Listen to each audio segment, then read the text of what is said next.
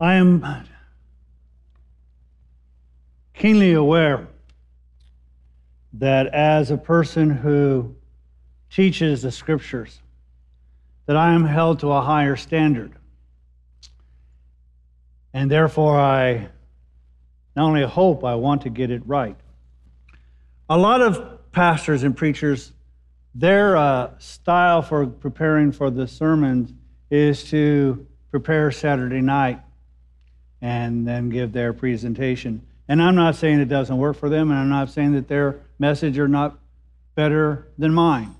But I'm going to tell you why, what I do. This message was prepared 2 or 3 weeks ago. After I gave the last message, I start thinking and meditating and rereading this passage so that I have little excuse to get it wrong. I can't say, well, I didn't have time Saturday night because something came up. And I say that because what I'm going to speak on this passage is different than the commentaries that you will have seen, different from the questions that you will have asked, and I'm not saying they're not legitimate questions, they are, and we'll deal briefly with them. But it seems that the commentaries, which I look at after I think to make sure I'm kind of at least on the right road, is to look at them. And there are times, and this is one where, in my not so humble opinion, I think they majored on the minors.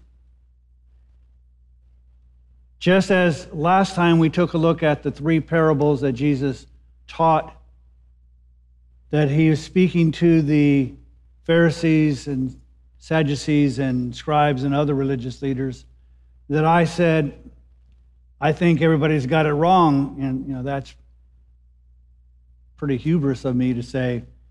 The point of the parables was not about the lost sheep, was not about the lost coin. It was not about the prodigal son, but it was about God the Father, that God seeks and receives those that are lost and even those who have the wrong attitude. And so today is again one of those situations where I am going to depart from, or at least emphasize, what they do not do. So if you disagree with me, that's your right to have your opinion, and in my humble opinion, you have the right to be wrong. But we'll take a look at Luke chapter 16, starting with verse 1 and 2, and we'll go from there. We're just going to take a look at 13 verses. Now, he was also saying to the disciples, so I want you to notice the shift. The previous three parables were given to the religious leaders, those who just didn't see. Now he's turned his attention and is speaking to his disciples. So we need to remember that. So he's talking to his disciples. And then he says, there was a rich man who had a manager, and this manager was reported to him as squandering his possessions. Now I want you to notice that the same English word, which is also the same Greek word that was used about the prodigal son who squandered his inheritance. You see, this manager didn't just do whatever. He squandered his owner's possessions. And so that's the situation. It wasn't a matter of making great or terrible investments. He squandered it. And he called him and said to him, what is this I hear about you? Give an accounting of your management, for you can no longer be manager. So he's fired. The master goes, and notice he doesn't offer a defense. He just says, you're fired. I've heard about it. Now you're ceased to be employed, but you're going to render me an accounting of what you've done. The manager said to himself, what shall I do? Since my master is taking the management away from me, I am not strong enough to dig, and I'm ashamed to beg. So he comes to a realization. He goes, okay, I used to have a cushy job. It was an office job. I get to be on the highest floor and look out over the city, and it was cool, and I had air conditioning. All of a sudden, now I've lost that job, and I'm not strong enough to dig. They're obviously not going to hire me for that. And he goes, in essence, I have too much pride. I'm ashamed to beg, because what's going to happen is if he holds out that sign on the exit of the 405, people are going to say, but didn't you manage the rich guy's money? So not only is he poor, but everybody's going to know who he was. So he's ashamed of it. So he knows he has a problem. So what does he do? I know what I shall do, so that when I am removed from the management, people will welcome me into their homes. So he comes up with a plan. This is the plan. And he summoned each of the one of his master's debtors. And he began saying to the first, how much do you owe my master? And he said, 100 measures of oil. Notice it's not money, it's product. He goes, I owe 100 measures of oil. And he said to him, take your bill and sit down quickly and write 50. He cut it in half. Then he said to another, how much do you owe? And he said, 100 measures of wheat. And he said to him, take your bill and write down 80. Now, I want you to first understand that he just gave two examples. The mismanaging manager did this to all the debtors. Now, why would he do that? We're going to see, but the reason he would do it is that you might forgive one or two people, but the odds are greater if you forgive everyone that somebody's going to treat you well, that somebody's going to appreciate what you've done.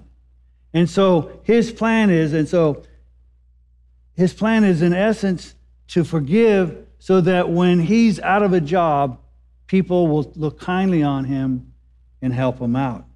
And his master praised the unrighteous manager because he had acted shrewdly. Now, here's the problem that everybody takes a look at. They go, yeah, but he ripped off the master. Well, if he's worried about ripping off the master, he wouldn't have squandered the money to begin with. It's a little late to be ethical. Next, I want you to notice that some people will say, well, it just bothers me that this guy is, and that he's going to get praised for it. So some people come up with an explanation and say, well, what he did was he reduced his commission. Now, we lawyers call that assuming facts not in evidence. There is nothing in this parable that says he did that. He reduced the bill that the master was owed. And everybody goes, yeah, but I don't understand, I don't get it. It's because we're starting to major on the minors. The point isn't, here's the point. And his master praised the unrighteous manager because he had acted shrewdly. For the sons of this age are more shrewd in relationships to their own kind than the sons of light. The point is not that the mismanagement reduced all these things. The point is that the people of this world know how to act in this world, but the people who are in the kingdom don't have a clue. He's saying, this guy goes, okay, I have a problem. I can't work hard, and I don't want to beg. So I'm going to forgive everybody, so that when I forgive everybody, somebody or some somebodies or a number of somebodies will treat me kindly, and I'll have a decent life. He says he's acting shrewdly. And you can see that in worldly. You can go to any job you've ever had. And some people will act shrewdly. And shrewd to me is a little kind of negative, but it's also a sense of being keen or being specific on that you're astute in what you're doing. And there are some people who They think they're shrewd or astute, and they're not. And I'll tell you why they're not. Because you know at your office or your workplace, there are some people who do what people call suck up. Or the less nice term, brown nose. And everybody goes, you're only doing that to get ahead. Well, that's not so shrewd, because everybody knows why you're doing it, and probably the boss knows why you're doing it. A shrewd person says, how is it that I get ahead? How is it that I become successful? And they place their time and efforts in doing that. Politicians will act shrewdly. They'll see what the political winds are or what the culture is doing, and they'll jump out in front and say, follow me. Well, you didn't have a clue beforehand. You just want to get in the lead of the pack. Or you'll have businesses who will act shrewdly, and they will eliminate the competition so that they have no competition, so that their business will thrive and succeed. And Jesus' point is, the people of this world know how to treat one another, know how to get ahead, know how to do these things, but the children of the light, the children of the kingdom, just seem to not have a clue. So, I'm going to give you some clues.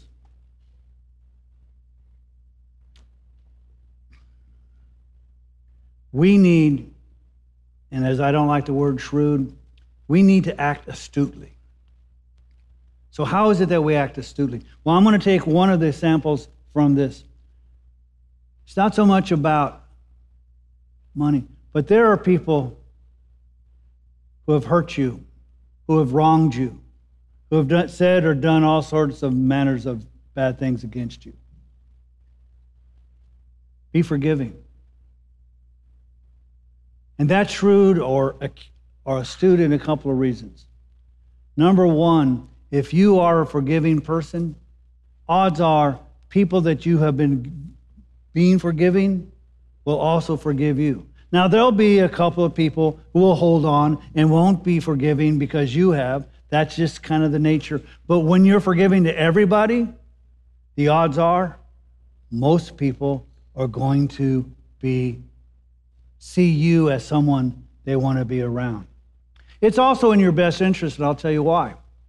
When Jesus was asked, well, teach us to pray, part of that prayer is, forgive us our debts as, the same as, we have forgiven our debtors.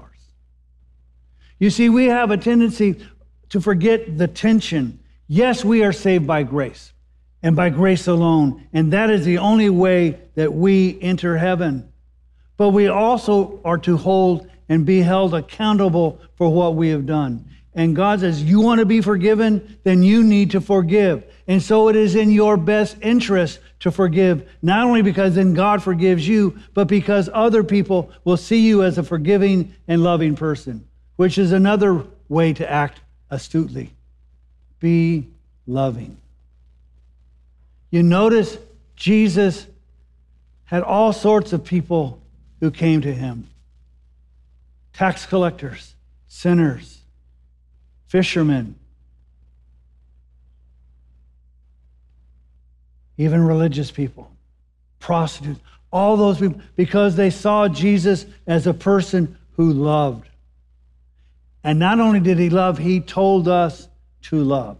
And he told us not only to love our neighbor as ourselves, as the Old Testament says, and he told us also to love our enemy and to pray for those who persecute us. He told us to love each other as he has loved us and given himself for us. We need to act astutely and be loving to each other. Because as Jesus said, they will know that you are my disciples because you have love for one another. And there are all other kinds of ways that we can act shrewdly or astutely, and we ought to do those things because it's the right thing. So he goes, and I say to you, make friends for yourselves by means of wealth of unrighteousness, so that when it fails, they will receive you into eternal dwellings. Jesus is saying, use your money to do good things, so that when you do good things, people will see you as a person who is a giver. Now, the interesting thing when Jesus tells us about giving, he usually doesn't say, well, give to as he said previously, don't give to somebody. Don't ask them to dine with you if they can turn around and invite you to their party. He says, invite those, feed those who cannot repay. Acting astutely in spiritual matters is not investing in those who can return to you, but investing in those who can't return to you, because that's what your Father does.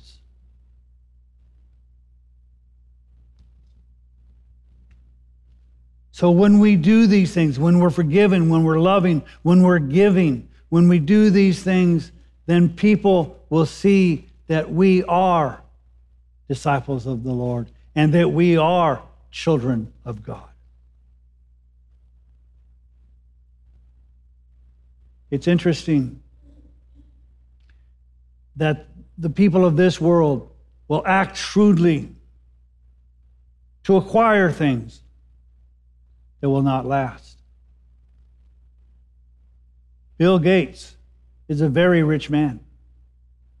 So rich that he can give billions of dollars away and still have billions. But there will come a time that he will not be able to take one dime with him.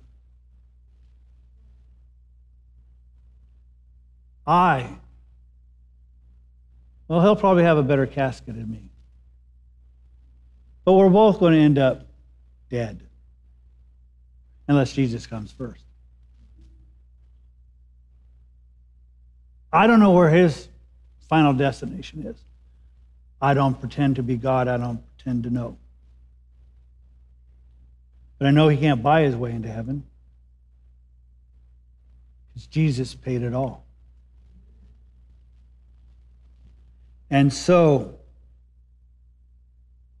we need to be those people who are shrewd in our dealings in spiritual matters.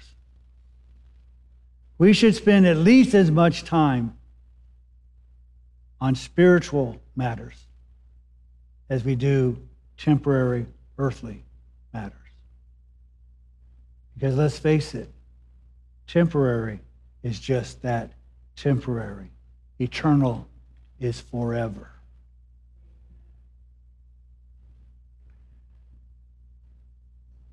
And so my reading of this parable is not to be challenged with the ethics of the manager.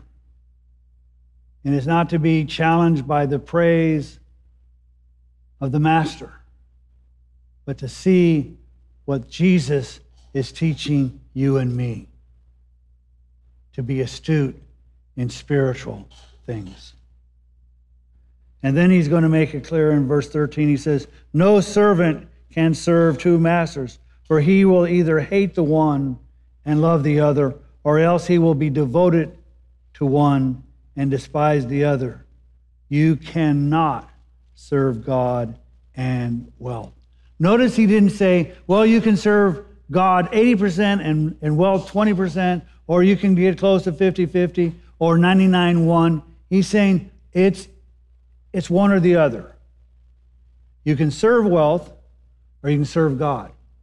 By serving God, he can give you wealth. And there are very few people I've known, but there have been some who have been richer than most. They're not Bill Gates rich, but and their belief that God blessed them in finances so that they could bless other people with their finances. Just as some people feel that they need to teach children Bible stories and whatever so that they can invest themselves and make sure that that was his ministry. But he acknowledged that God gave him the ability to make money, not for him to hold it, but for him to invest it in others. The scriptures say which is often misquoted. The scripture says the love of money is the root of all evil. It doesn't say money. It says the love of money.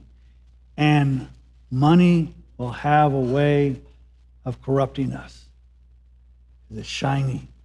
It allows us to get things that we ordinarily might not be able to get. It allows us to have positions that we might not ordinarily have. And so it's seductive. And God knows that it's seductive. So he says, you need to serve me or wealth. Choose. The mismanaging manager chose wealth and squandered it. God is teaching us to be shrewd in spiritual matters. Now, he doesn't say this in this parable,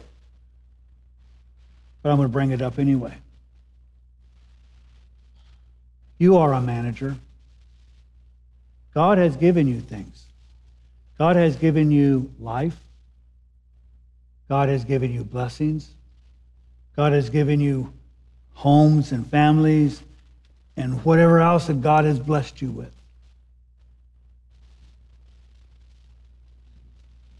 We take a look at this person and we think about how unethical he acted.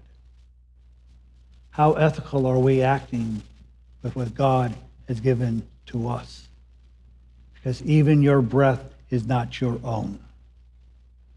It is given by God. So, we will be giving an accounting someday for those of us who are believers. It's called the Bema Seat. And we'll be rewarded for those things that God has determined that we have done because we sought His kingdom. And we will suffer loss for the things that we hoped to benefit ourselves. Now, the great thing about the Bema Seat is that you still get to go to heaven.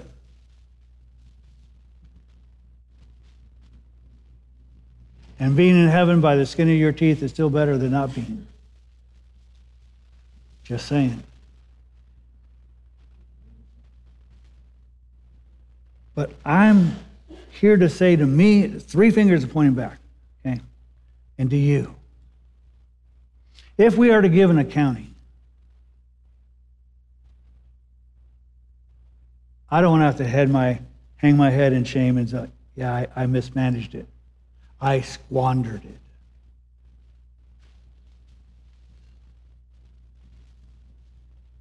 We tend to think that heaven is the great communist state in the sky, where everybody is treated the same. Well, if that's the case, why is there the Bema Seat? Why is there given crowns of gold? And why is there things that we've done are qualified as gold and silver and precious stones versus wood, hay, and stubble? There is an accounting that will be done. So I'm here to tell us, me and you, church, if heaven isn't the great communist state in the sky, why don't we become richer than Bill Gates in heaven? Because Bill Gates can't keep it. But when we're in heaven, it will be for eternity. I'm going to end on a joke. There was a lawyer and a pastor who died. And they both went to the gates of heaven, and St. Peter met them. And St. Peter said, I'll personally escort you to your new abode. So he goes, we'll take the lawyer first. So they went to the lawyer's. And it's a 37-bedroom mansion with more bathrooms than that, an Olympic-sized pool. Everything's in marble and gold. It's just beautiful. It has grounds that are immaculate. And St. Peter goes, this is your abode. So the lawyer goes and takes his place in his new home. The pastor is excited because the lawyer got that. I can hardly wait to see what I'm going to get. So St. Peter takes the pastor to his abode, which is a studio apartment. Doesn't even have a whole bedroom. Almost like a porta potty. It's just, it's bare. And the pastor goes, wait a minute, St. Peter, I don't get it. I served as a pastor for over 30 years. I didn't take much of a salary. I was always dealing with people, and you know the people of God are just difficult. And I dealt with them, and I always dealt with them with a smile on my face. I don't understand, why did the lawyer get the mansion and I get a studio apartment? And St. Peter says, because the lawyer is the only one we have in heaven. We have hundreds of thousands of you pastors. So, I don't know what you're going to be entitled to, and I don't know what I'm going to be entitled to. But I want to tell you this. Let's be shrewd in our spiritual matters. Let's think, just as a business person might think, how do I advance my business? That we might think, how do I advance the kingdom? Yeah, I'm tired. And it's Sunday morning, and maybe I'll go to church, and maybe I'm not. Do you think the business owner says, I'm tired? No, he's going to go to his business and work it. For those of you who love the Dallas Cowboys, and I don't, but for those of you who do, the owner of the Dallas Cowboys, who is now a billionaire because he owns the Dallas Cowboys, said, when you're the owner of a business, you will sweep the floors to make sure your business is successful. We need to do that when it comes to the kingdom of God. There is no job too low, no job too high, no job that you're not qualified, and no job that you are qualified. When God calls you, he makes you able to do.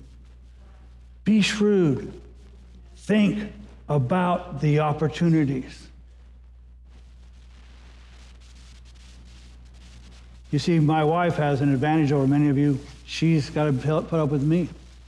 So I'm pretty convinced that during the 1,000-year kingdom, she's going to get a nice house on the beach, someplace like in Malibu or whatever.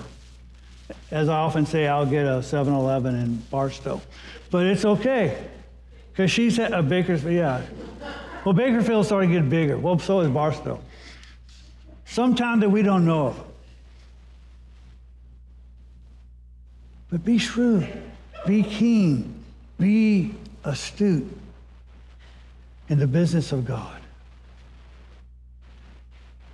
Because I may be wrong, heaven may be the great communist state in the sky. But I do know that we will all give an accounting before the Bema seat. Therefore, let us not be like the mismanaging manager who squandered the opportunity, but to take it and invest ourselves, our time, our talents, to increase the kingdom of God. Because we are not the same having come into contact with Jesus. We now have a different emphasis. We now have a different goal.